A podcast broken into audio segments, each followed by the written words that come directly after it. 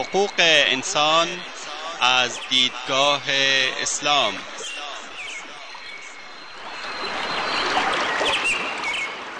يا أيها الناس إنا خلقناكم من ذكر وأنثى وجعلناكم وجعلناكم شعوبا وقبائل لتعارفوا إن أكرمكم عند الله أتقاكم إن الله عليم خبير ای انسان ها ما شما را از مرد و زنی به نام آدم و هوا آفریده ایم و شما را قوم قوم و قبیله قبیله نموده ایم تا همدیگر را بشناسید.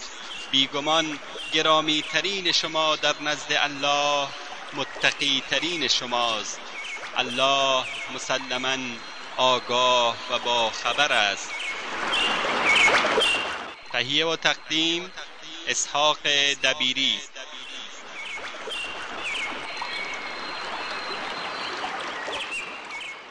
بسم الله الرحمن الرحيم الحمد لله رب العالمين والعاقبة للمتقين وصلى الله وسلم على أشرف الأنبياء والمرسلين نبينا محمد وعلى آله وأصحابه أجمعين أما بعد پشتیبانی مادی و معنوی. یکی از مظاهر و پیامدهای تعاون و محبت متقابل احتمام به پشتیبانی و همیاری مادی و معنوی اقتصادی سیاسی نظامی و اجتماعی و دارای و اداری و فرهنگی است. این احتمام از همیاری میان خویشاوندان آغاز می شود که نظام و برنامه نفقات در شریعت اسلام آن را به تفصیل مورد بحث قرار داده است در این نظام انسان ثروتمند هزینه های ضروری زندگی خویشاوندان نظار خود را بر اساس خویشاوندان ندار خود را بر اساس شروط و احکامی که در فقه اسلامی تفصیلاتش آمده تأمین می نوید. خداوند متعال می فرماید و اولو الارحام بعضهم اولا ببعض فی کتاب الله نزدیکان و در کتاب خدا برخی برای برخی دیگر سزاوارتر دستگیری و همکاری هستند. دامنه این همیاری از محدوده خیشاوندی فراتر رفته و شامل همسایگان و ساکنین یک محله و گاهی یک شهر بر اساس حکم همسایگی که اسلام در مورد آن بسیار تأکید می نماید می شود. در روایات آمده کسی که شب را سیر به روز برساند یا بیاورد در حالی که همسایه نزدیک او گرسنه بماند مؤمن نیست روایت امام تبرانی و در روایت دیگر نیز آمده چنانچه در میان مردم محله یک نفر گرسنه شب را به روز بیاورد در واقع به تعهد و مسئولیت خود در مقابل خداوند و پیامبرش عمل ننموده. روایت احمد و ابو یعلا. دامنه این همیاری از این هم فراتر می رود و از طریق نظام زکات از مرزهای اقلیمی و منطقه‌ای میگذرد و ساکنین کشورهای دیگر را نیز شامل میگردد. زکاتی که رسول خدا صلی الله علیه و آله و سلم در مورد آن فرموده است که از ثروتمندان هر مملکتی گرفته می شود و به مستمندان و نیازمندان همان منطقه پرداخت می گردد. به همین خاطر رسول الله صلی الله علیه و آله و سلم در تقسیم زکات اساس را بر توزیع محلی و منطقه‌ای آن قرار داده است برخلاف تمدنها و نظامهای اجتماعی دیگر که مالیاتی را که از کشاورزان و صنعتکاران مناطق دورافتاده می‌گرفتند به جای توزیع آن میان مستمندان و نیازمندان همان منطقه آن را در شهرهای بزرگ به خصوص پایتخت امپراتوری و شاهنشاهی توزیع و صرف می‌کردند. دامنه همیاری اسلامی بسیار از این هم فراتر می و به عرصه همکاری میان همه افراد جامعه اسلامی گسترش مییابد.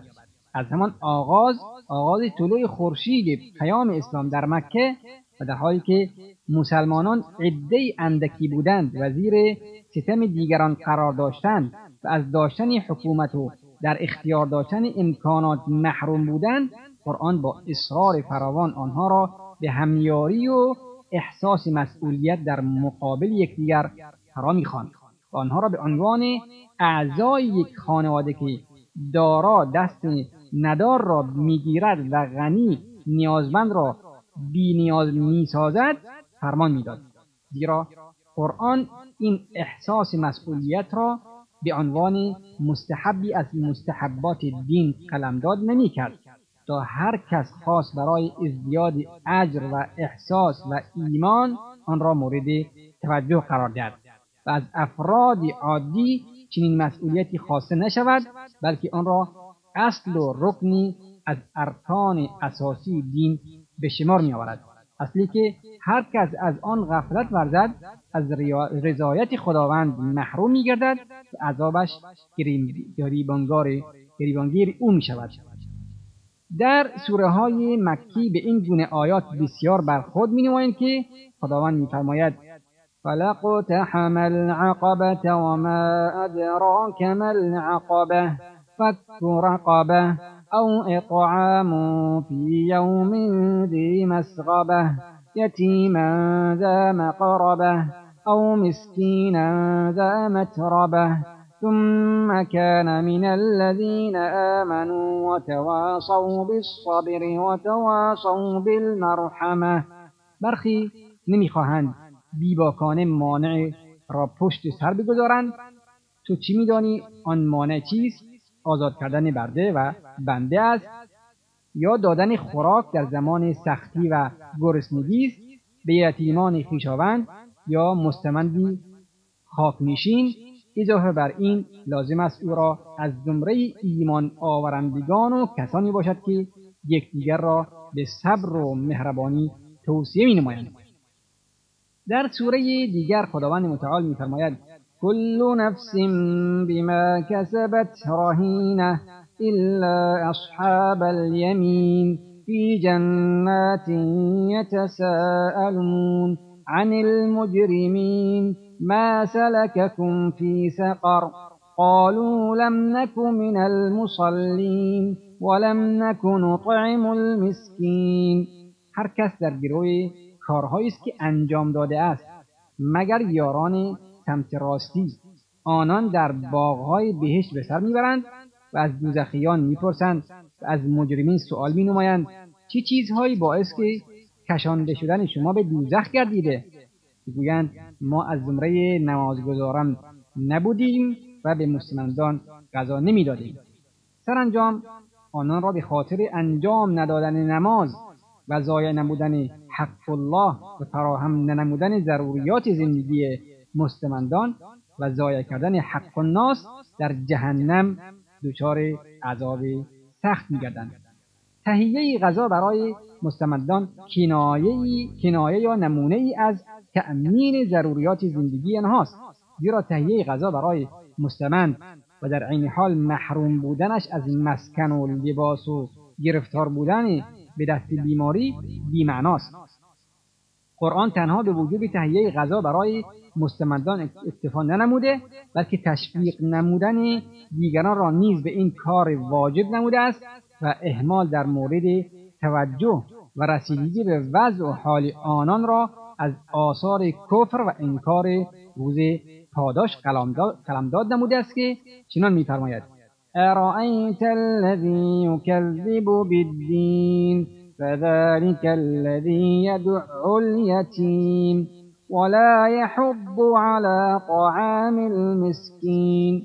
میدانی کیست که روز پاداش قیامت را عملا تکذیب می کند کسی است که یتیم را ترد می کند و مورد توجه قرار نمی دهد و دیگران را به اطعام مستمندان تشویق نمی کند آن را با کفر همراه نموده و زمین ساز عذاب دوزخ به شمار می آورد و در مورد اصحاب الشمال که مال و مقام و قدرت سبب سرکشی آنان گردیده و در نهایت نزد خداوند سودی به حال آنها نداشته میفرماید خذوه فغلوه ثم الجحیم صلوه ثم في سلسلة درعها سبعون ذراعا فاسلكوه.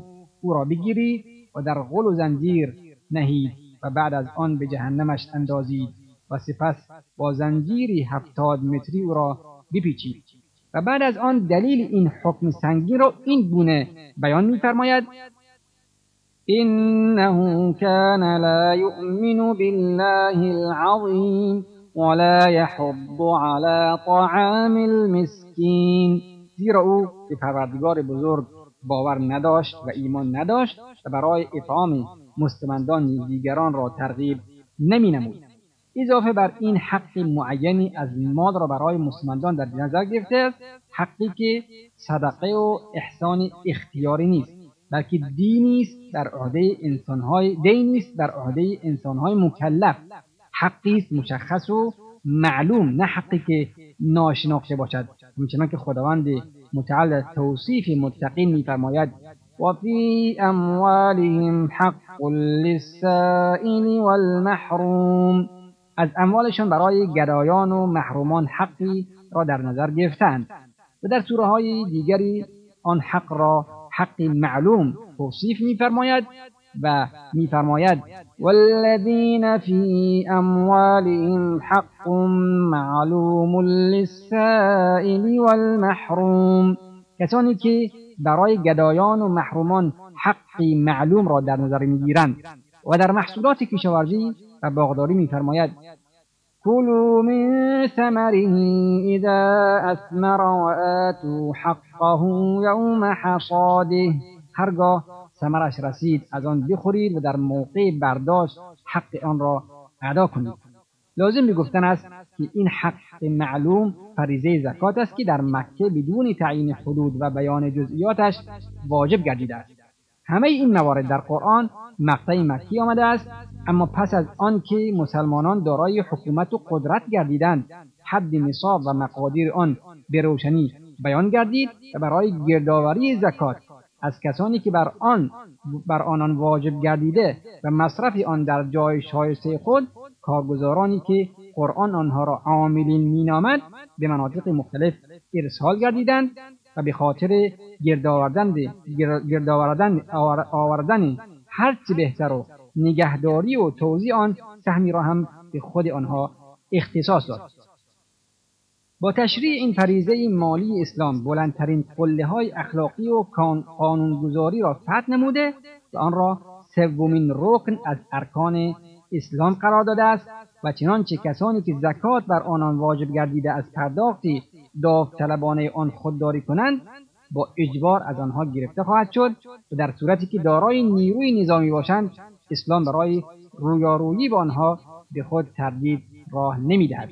این همیاری همیاری اقتصادی و معیشتی همه آن چیزی نیست که اسلام در این زمینه خواهان آن است بلکه انواع دیگری از همکاری وجود دارند که دانشمندان دانشمند متفکر دکتر مصطفی سباعی رحمه الله در کتاب سوسیالیسم اسلامی ده نوع از آنها را به صورت زیر ذکر می نماید مواردی که امروزه آنها را همکاری اجتماعی می نامند همکاری فرهنگی و ادبی علمی سیاسی دفاعی قضایی اخلاقی اقتصادی عبادی همکاری به خاطر تحقق پیشرفت و تمدن و در امور معاش زندگی.